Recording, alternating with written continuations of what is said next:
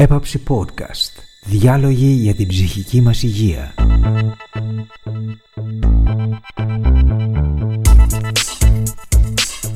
Σε αυτό το επεισόδιο η Αγγελική Σπανού φιλοξενεί τη Γιώτα Φέξη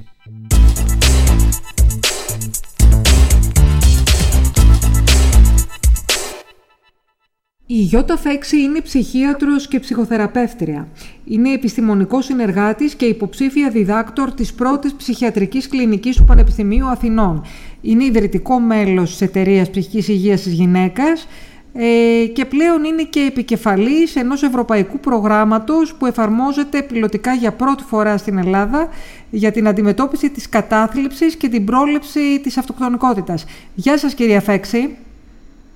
Γεια σας. Ευχαριστώ πάρα πολύ για την πρόσκληση.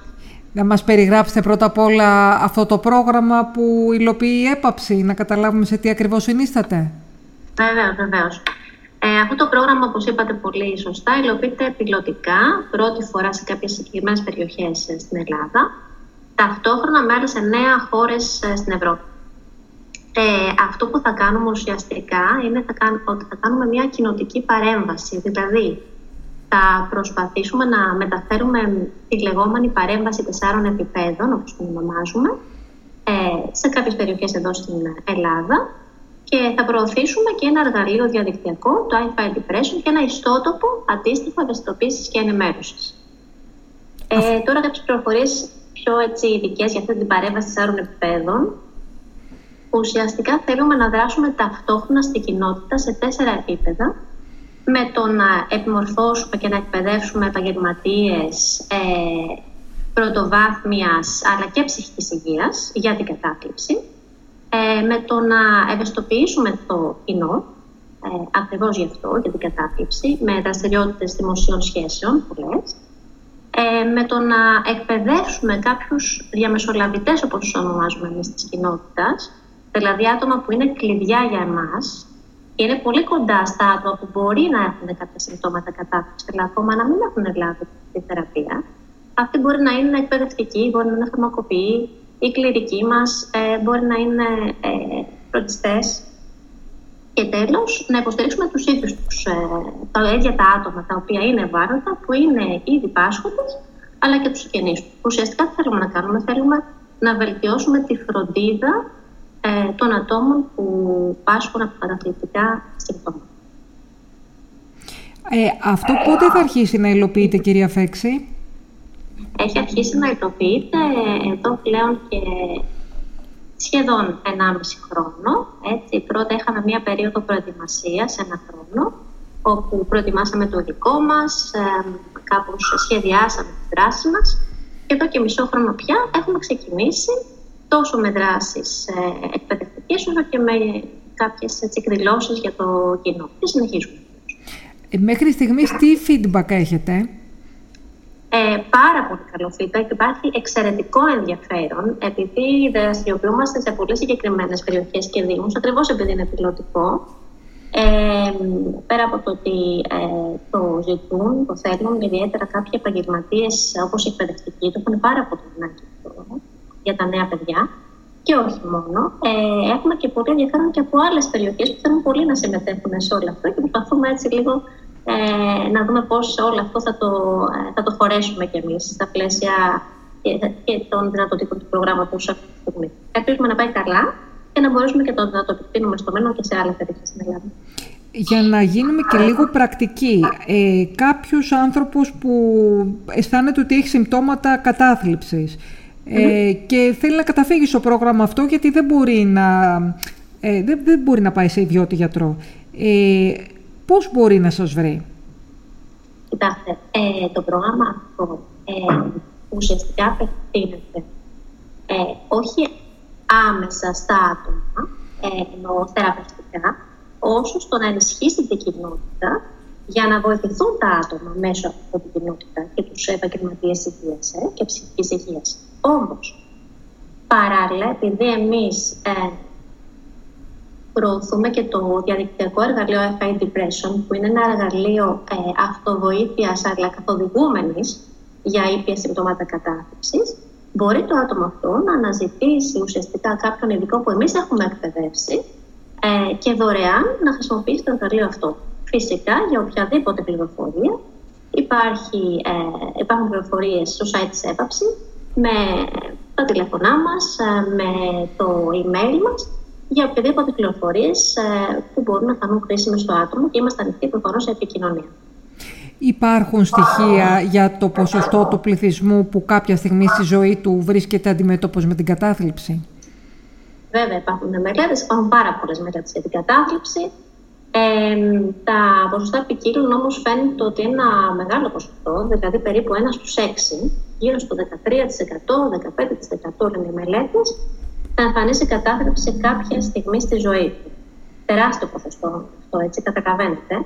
Ε, και το ανησυχητικό είναι ότι από αυτό το ποσοστό ε, μια μειονότητα, μια, ένα μικρό δηλαδή ποσοστό από αυτούς θα πάρει θεραπεία. Θα λάβει θεραπεία. Και μάλιστα σωστή θεραπεία. Επομένως, ε, αυτό ακριβώς είναι και ο στόχος μας, να μπορέσουμε να ευαισθητοποιήσουμε ε, την κοινότητα, ώστε τα άτομα αυτά να ανοιχνεύονται πιο εύκολα και να λαμβάνουν σωστή θεραπεία. Γιατί υπάρχουν διαθέσιμες θεραπείες για την κατάθλιψη. Αυτό είναι το, το θέμα, ότι έχουμε διαθέσιμες θεραπείες και παρόλα αυτά υπάρχει ένα τεράστιο κενό τόσο στη διάγνωση όσο και στην αντιμετώπιση. Μιλάτε για φαρμακευτική θεραπεία, κυρία Φέξη; Όχι απαραίτητα. Η κατάθλιψη α, δεν αντιμετωπίζεται μόνο με φάρμακα. Προφανώς θα πρέπει να γίνει μια σωστή διάγνωση για να δούμε το είδος της κατάθλιψης. Θα πρέπει να γίνει μια ε, αξιολόγηση της βαρύτητάς της και να αποφασιστεί αν το άτομο θα λάβει μόνο ψυχοθεραπεία, που και αυτό μπορεί να είναι μια επιλογή, θα λάβει φαρμακευτική αγωγή ή θα λάβει και συνδυασμό. Είναι σε έξαρση η κατάθλιψη στη χώρα μας και σε διεθνές επίπεδο, άμα ξέρετε. Ναι. Λοιπόν, ε, κοιτάξτε, σύμφωνα με τον Παγκόσμιο Οργανισμό Υγείας και ειδικότερα μετά τον COVID-19, έτσι, που φαίνεται να έπαιξε έναν ε, αρνητικό ρόλο στα ποσοστά αυτά της κατάθλιψης, φαίνεται ότι αυξήθηκαν τα ποσοστά. Ε, κατά πολύ. Ε, πώς μπορεί να εξηγηθεί αυτό, μάλλον το καταλαβαίνουμε όλοι μας. Εκτεθήκαμε πάρα πολύ σε στρεσογόνα. Ε, πολύ, ε, πολύ έτσι, εκβαρυτικοί παράγοντες, τόσο στο παγκόσμιο επίπεδο, όπως είπατε, αλλά και στην Ελλάδα, πιο ειδικά. Μοναξιά, φόβος, ε, ε, πώς το λένε, μια ανασφάλεια, μια βεβαιότητα, ε, ένας φόβος με πώς ταλαιπωρηθούμε σωματικά, ακόμα και, ακόμα και ο φόβος του θανάτου του ίδιου μας του εαυτού και δικών μας ανθρώπων. Αυτό σίγουρα επηρέασε και σίγουρα ε, ε, αύξησε τα ποσοστά της κατάθεσης αλλά και των ανθρώπων και τεραφών όπως ε, διαπιστώνουν οι μελέτες. Ε, και στην Ελλάδα και όχι μόνο και παγκόσμια, βγαίνοντας τώρα από την πανδημία και ελπίζοντας ότι αυτό σιγά σιγά θα το αφήσουμε πίσω μας, έχουμε μια άλλη κρίση, έχουμε μια ενεργειακή κρίση, έχουμε ένα πόλεμο στην γειτονιά μας. Θέλω να πω πάρα πολλά στρεσογόνα συνεχόμενα και πιο ειδικά στην Ελλάδα, μην ξεχνάτε ότι είχαμε και την οικονομική κρίση πριν από καμιά δεκαετία. Οπότε φαίνεται ότι εδώ και 10 χρόνια ε, γενικά παγκοσμίως και ειδικότερα στην Ελλάδα υπάρχει μια συνεχής απειλή. Μια συνεχής απειλή ότι κάτι χάνουμε μια επικείμενη απώλεια. Και αυτό σίγουρα μας επηρεάζει και επειδή η κατάθλιψη επηρεάζεται πάρα πολύ από ε, περιβαλλοντικούς εσωτερικού παράγοντε, ε, σίγουρα παρατηρούμε ότι τα ποσοστά πώ αυξάνονται. Ε, το μεγάλο ζητούμενο είναι αν μπορεί κανείς που αισθάνεται ότι έχει συμπτώματα κατάθλιψης να βρει βοήθεια άμεσα, ε, να τη βρει δωρεάν και στην περιοχή του. Συμβαίνει αυτό; Κοιτάξτε, υπάρχει, υπάρχει ε, η δυνατότητα δωρεάν βοήθειας. Ε, υπάρχουν τα κέντρα ψυχικής υγείας, ε, υπάρχουν οι κοινωνικές ε, υπηρεσίες των Δήμων που προσφέρουν ε, τέτοιες υπηρεσίες. Ε, υπάρχει το κέντρο ημέρας της έπαψη που προσφέρει τις υπηρεσίες στο Μαρούσι. οι κινητές μονάδες σε νησιά, η κινητή μονάδα στα νησιά μας της έπαψη. Όμως αυτές οι υπηρεσίες δεν φτάνουν, κατά τη γνώμη μου. Έτσι. Είναι περιορισμένες για τις ανάγκες. Οι ανάγκες είναι πολύ, πολύ μεγαλύτερες. Ε, χρειαζόμαστε ε, και άλλες τέτοιες υπηρεσίες για δωρεάν παροχή βοήθειας σε περίπτωση κατάθεσης. Αυτό είναι σίγουρο. Είναι σωστή η διαπίστωση ότι ο μέσος όρος ηλικίας στον οποίο μπορεί κάποιος να χτυπηθεί από την κατάθλιψη κατεβαίνει διαρκώς; Ε, δυστυχώς ναι.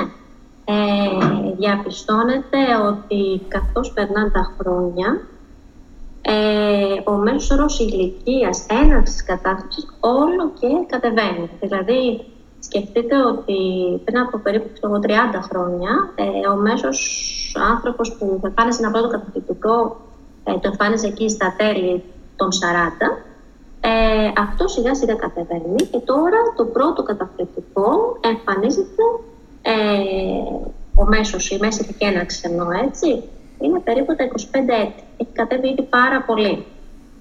Και αυτό που παρατηρούμε πάρα πολύ και επίσης είναι πολύ ανησυχητικό, είναι ότι την τελευταία δεκαετία ειδικότερα ε, το group 12-25, το ηλικιακό group 12-25, δηλαδή ουσιαστικά οι έφηβοι και οι νέοι ενήλικες, έτσι. Ε, φαίνεται ότι περισσότερο από κάθε ηλικιακή ομάδα έχουν αυξήσει την συχνότητα της κατάθεσης. Και κυριότερα, μάλιστα, η ηλικία μεταξύ 16, 15, 16 με 21. Δηλαδή, ουσιαστικά, τα, οι νέοι μας λίγο πριν και αμέσως μετά την ηλικίωσή τους. Το πιο ανησυχητικό όμως είναι ότι η κατάθλιψη έχει αυξηθεί περισσότερο ε, στο ηλικιακό γκρουπ 12 με 25, δηλαδή ουσιαστικά στους εφήβους και νεαρούς ανήλικες. Και μάλιστα είναι ιδιαίτερος αυξημένη ε, σε ηλικίες μεταξύ 15 και 16 και 21. Ε, δηλαδή είναι μια γενιά νέων ανθρώπων αυτή τη στιγμή η οποία ε, υποφέρει από κατάθλιψη λίγο πριν και λίγο μετά από την ηλικίωσή της. Ε, και, ε, και αυτοκτονικές σκέψεις ε, έχουμε δει να έχουμε αυξημένες ε, την περίοδο αυτή κατά την τελευταία δεκαετία. Τώρα γιατί συμβαίνει αυτό δεν το ξέρουμε ακριβώς. Ε, ε, υπάρχουν πάρα πολλές θεωρίες πάνω σε αυτό. Ε, πάντως φαίνεται ότι τα παιδιά, οι νέοι ενήλικες, οι έφηβοι έχουν περισσότερο άγχος από τις προηγούμενες γενιές και ειδικά στην εφηβεία που είναι μια δύσκολη περίοδος, μια πολύπλοκη περίοδος για, ε, για όλους μας, ε, το άγχος μπορεί ε, να οδηγήσει και σε κατάθλιψη και πάρα πολλοί άλλοι παράγοντες. Νομίζω είναι μια εποχή, ο σύγχρονος τρόπος ζωής είναι πάρα πολύ γρήγορος, πάρα πολύ απαιτητικός, 24 ώρες το 24ωρο ε, ζητείτε κάτι να γίνεται, κάτι να κάνουμε. Ε, η οικογένεια, η κοινότητα, οι δεσμοί αυτοί έχουν χαλαρώσει ε, σε σύγκριση με το παρελθόν. Ε, δεν υπάρχει το ελεύθερο παιχνίδι, ε. ε υπάρχει πάρα πολύ έτσι, εξάρτηση από την τεχνολογία. Ακόμη και ο ήλιος, ε, το φως που βλέπουμε πολύ λιγότερο, ε, έχει και αυτό ενοχοποιηθεί για αυτή την αλλαγή και την αύξηση των ποσοστών. Ε, κυκλοφορούν αρκετά αντικαταθλιπτικά τα οποία δεν χρειάζονται συνταγή γιατρού. Αυτό δεν είναι mm. απαράδεκτο. Είναι. Σαφέστατα είναι ένα σοβαρό το πρόβλημα. Ε, η απάντηση είναι σαφής νομίζω και ε, συγκεκριμένη. Προφανώς και είναι πρόβλημα. Είναι δυστυχώς ένα πρόβλημα που αντιμετωπίζουμε στην Ελλάδα, έτσι, σε χώρε του εξωτερικού. Ε, αυτό δεν, δεν υφίσταται. Δεν μπορεί κάποιος να ζητήσει αντικαταθλιπτικά από το φαρμακείο και να τα πάρει χωρίς ιατρική συνταγή. Ε, δεν ξέρω πρώτο να, από πού να πρωτοαρχίσω σε σχέση με το γιατί δεν πρέπει, έτσι. Ε, το καταλαβαίνουμε όλοι. Ε, πρέπει να υπάρχει σωστή διάγνωση, είναι κατάθλιψη. Τι είδος κατάθλιψη, διπολική, μονοπολική, ε, ποιο σύμπτωμα έχω, ποια ειδικά συμπτώματα έχω για να επιλέξω, τι άλλες οργανικές παθήσεις, τι άλλα φάρμακα παίρνω, ε, ή για δυο ε, χίλιοι δύο λόγοι για να μην ε, λαμβάνει κάποιος αγωγή χωρίς ιατρική συνταγή και χωρίς παρακολούθηση. Ε, είναι κατά τη γνώμη μου ανεύθυνο. Ξεκάθαρα. Ε, όχι μόνο για τα αντικαταστατικά και για πολλά άλλα φάρμακα που δίνονται χωρίς ιατρική συνταγή, ε, χωρίς να υπάρχει εκτίμηση, χωρίς να υπάρχει καθοδήγηση και παρακολούθηση για το πώς αυτή η αγωγή ουσιαστικά πάει και αν ταιριάζει στον, στο, στο άτομο που τη λαμβάνει. Επίσης συμβαίνει να συνταγογραφούν αντικαταθλιπτικά που χρειάζονται συνταγή γιατροί που δεν είναι ψυχίατροι. Μπορεί να είναι ας πούμε ένας παθολόγος, μια ηλικιωμένη κυρία. Ε, αυτό πώς είναι δυνατόν να επιτρέπεται; Κοιτάξτε, ε, σε όλες τις ειδικότητες, ε, το σωστό και το ασφαλέστερο ε, και το αποτελεσματικότερο είναι να συνταγογραφούνται τα φάρμακα της αντίστοιχης ειδικότητας. Δηλαδή να έχει γίνει μια αξιολόγηση από τον ειδικό, ο οποίος έχει ε, εξειδικευμένη γνώση πάνω στο αντικείμενο για το οποίο συνταγογραφεί. Αυτό νομίζω όλοι το καταλαβαίνουμε. Από την άλλη, βέβαια, πρέπει να πούμε ότι ένας παθολόγος, ένας γενικός γιατρός, για παράδειγμα, έχει βασικές γνώσεις, τέλος πάντων, ή οφείλει να έχει βασικές γνώσεις ψυχιατρικής και να μπορεί να κάνει μια διάγνωση κατάθλιψης. Ε, και αυτό, αν το συνδυάσουμε κυρίως με το ότι σε πολλές περιπτώσεις τα άτομα που νιώθουν μια έτσι οικειότητα με το δικό τους, τον οικογενειακό τους γιατρό και ειδικότερα άτομα μεγαλύτερης ηλικίας, όπως αναφέρει η ηλικιωμένη, οι οποίοι δεν θα πάνε εύκολα να λάβουν αγωγή, ε, θεραπεία από έναν ψυχίατρο, ίσως εκεί αυτό να έχει ένα θετικό ρόλο τουλάχιστον κατά την έναρξη μιας θεραπείας. Επομένως, ε, ειδικά για αυτήν την ηλικιακή ομάδα που αναφέρεις στους ηλικιωμένους, ε, μπορεί αυτό να διαδραματίσει έναν πολύ θετικό και βοηθητικό ρόλο. Στον, τουλάχιστον να μπουν σε μια διαδικασία να, να πάρουν αγωγή, για παράδειγμα, αν θέλουν για μια α, κατάθλιψη που μπορεί να έχουν. Βέβαια, εδώ ε, είναι πια ευθύνη του ίδιου του γιατρού, για παράδειγμα του παθολόγου, να ζητήσει πια βοήθεια πιο εξειδικευμένη και να προσπαθήσει να πείσει τον α, θεραπευόμενό του, το άτομο που πάσχει από κατάθλιψη, να πάει για μια πιο εξειδικευμένη φροντίδα και παρακολούθηση. Ε, επειδή πολλοί έτσι, επώνυμοι, αναγνωρίσιμοι, όπως αλλιώς να το πω, έχουν μιλήσει για την περιπέτειά τους με την κατάθλιψη, έχω την αίσθηση ότι το στίγμα δεν είναι πια τόσο ισχυρό όσο παλιότερα. Είναι έτσι; Κοιτάξτε, αυτό που παρατηρούμε τα τελευταία χρόνια είναι ακριβώς αυτό που είπατε. Πολλοί μιλούν πιο ανοιχτά. Ε, και με την πανδημία κιόλας, ε, που πήρε μια όφηση λίγο ο διάλογος, η συζήτηση σε θέματα ψυχικής υγείας. Νομίζω ότι όλοι αυτό το παρατηρήσαμε. Ε, από τη μια πλευρά αυτού βοηθάει. Δεν μπορεί να πει κάποιος ότι δεν είναι βοηθητικό. Από την άλλη όμως δεν είναι αρκετό.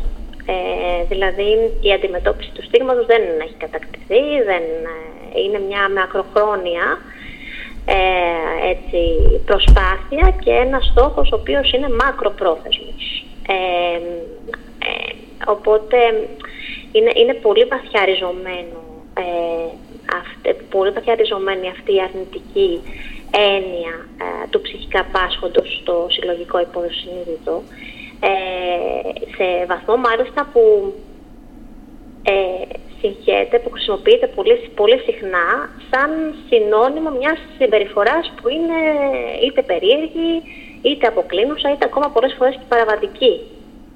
Ε, το ίδιο το άτομο αυτοστιγματίζεται. Έτσι, είναι πολύ, πολύ δύσκολο. Παλεύει να κρατήσει την αυτοεκτίμησή του πολλές φορές και δεν τα καταφέρνει. Ε, και αυτό κάνει και η οικογένεια πολλές φορές. Ε, ντροπή, απομόνωση χρειάζεται, χρειάζεται πάρα πολλά να συνεχίζουν να γίνονται και να γίνουν ε, για να κατακτήσουμε αυτό που όλοι θέλουμε, δηλαδή την αντιμετώπιση ουσιαστικά του στίγματος. Πρέπει να δοθεί λόγος και βήμα στους ψυχικά πάσχοντες, πρώτα απ' όλα. Ε, η ψυχική ασθένεια πρέπει να έρθει περισσότερο στο φως. Είναι πολύ θολωμένη η εικόνα. Χρειάζεται να ξεθολώσει αυτή η εικόνα. Δεν είναι απλή υπόθεση. Είναι πολύπλοκο, είναι δύσκολο, ε, χρειάζεται να γίνει αξιολόγηση αναγκών. Σε αυτήν την αξιολόγηση θα πρέπει να συμμετέχουν οπωσδήποτε και οι ίδιοι Χρειάζονται περισσότερες υπηρεσίες τοπικές ψυχική υγείας, οι οποίες να έχουν γίνει με βάση αυτές τις ανάγκες.